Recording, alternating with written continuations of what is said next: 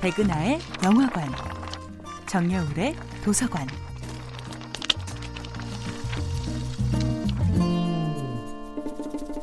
안녕하세요. 여러분과 아름답고 풍요로운 책 이야기를 나누고 있는 작가 정여울입니다.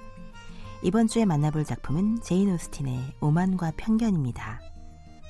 이 작품의 주인공인 가난한 베넷가의 딸 엘리자베스는 부잣집 도련님 다하씨에게 이렇게 당당하게 선언합니다. 당신은 공손한 언행에 실증이 났어요.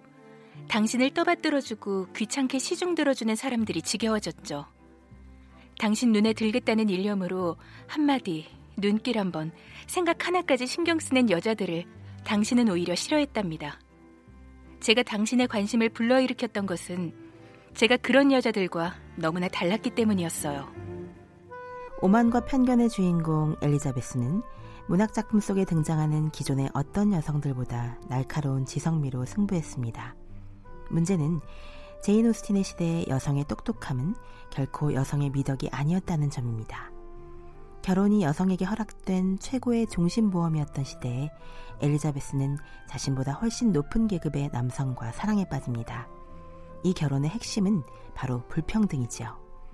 여성들이 좀 더 안전하게 사랑을 쟁취하려면 여성미를 발산해야 하던 시대였습니다. 당시 여성들에게 부과되었던 아름다움의 권장사항은 바로 고상함, 우아함, 그리고 예의범절이었습니다. 콜린스 씨가 베넷가의 딸들에게 읽어주려던 책도 바로 미혼 여성들을 위한 설교집이었습니다. 여성의 미덕은 첫째도 둘째도 셋째도 예의범절이라고 가르치는 그런 따분한 책들. 엘리자베스가 가장 싫어하는 숙녀되기 핸드북들 말입니다. 엘리자베스는 시대가 요구하는 여성미의 정반대편으로 치달았습니다. 엘리자베스의 장점은 바로 비판적 지성에서 발산되는 치명적인 매력이었죠. 자신이 청혼만 하면 엘리자베스가 당연히 넘어올 것이라고 생각했던 콜린스는 그녀의 당당함에 기가 질립니다. 당신의 청혼을 거절하지 않는 것이 불가능하네요. 좀 더 직설적으로 얘기할까요?